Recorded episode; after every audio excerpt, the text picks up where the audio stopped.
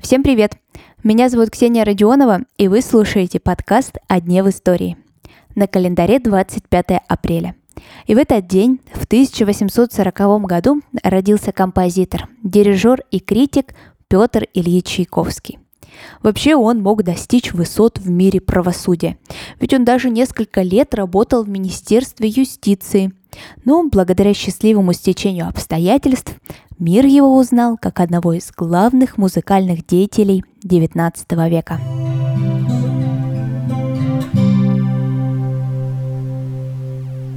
Фамилия деда Петра Ильича была Чайка, но, видимо, мужчине она не особо нравилась, и так мир узнает Чайковских.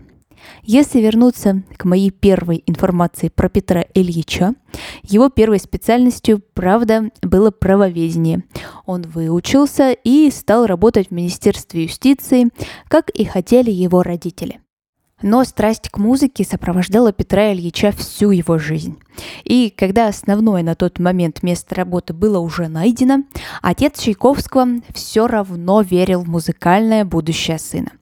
В юношестве даже Петр Ильич несколько лет занимался у музыкального педагога, пианиста Рудольфа Васильевича Кюндингера.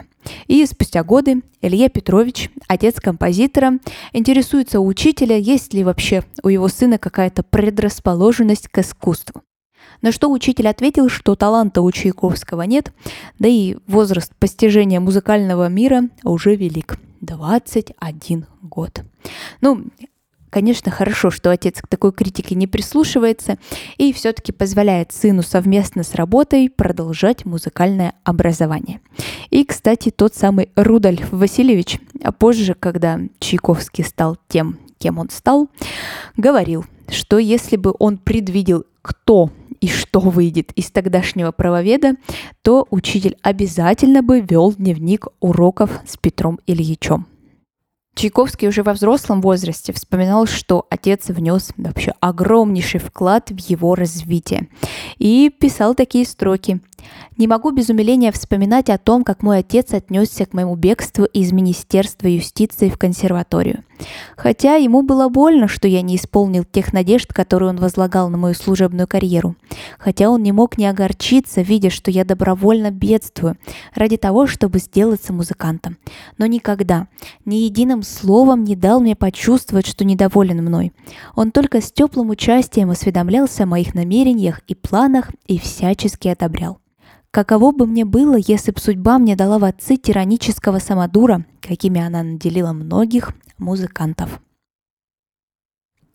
Петр Ильич оставил для всего мира десять опер, три балета, семь симфоний, сто четыре романса и множество других произведений. И даже если слушатель абсолютно далек от классической музыки, то, скорее всего, «Спящую красавицу», «Лебединое озеро», ну или «Щелкунчика» Чайковского, скорее всего, каждый человек слышал. Кстати, премьерными театрами для этих балетов стали Мариинский в Петербурге и Большой в Москве. И про последний у меня даже есть эпизод. Если не слышали, то после этого выпуска обязательно переходите. Любая личность всегда интересна в контексте. Кто окружал этого человека, в какое время он родился. У Чайковского дружба была достаточно высокая и интересная. Например, жизнь его свела с Львом Николаевичем Толстым. Они дружили и ценили творчество друг другу. И говорят, что даже Лев Николаевич однажды расплакался в консерватории. И Петр Ильич посчитал это одним из главных моментов в своей карьере. А вот Антон Павлович Чехов даже посвятил свой сборник рассказов Чайковскому. Называется он «Хмурые люди». Чайковский застал открытие одного из главных концертных залов Америки – Карнеги-холл. В конце девятнадцатого века его двери распахнулись, и дирижировать на открытии был приглашен именно Петр Ильич. В тот день исполнялся торжественный марш, написанный к церемонии коронации российского императора Александра третьего.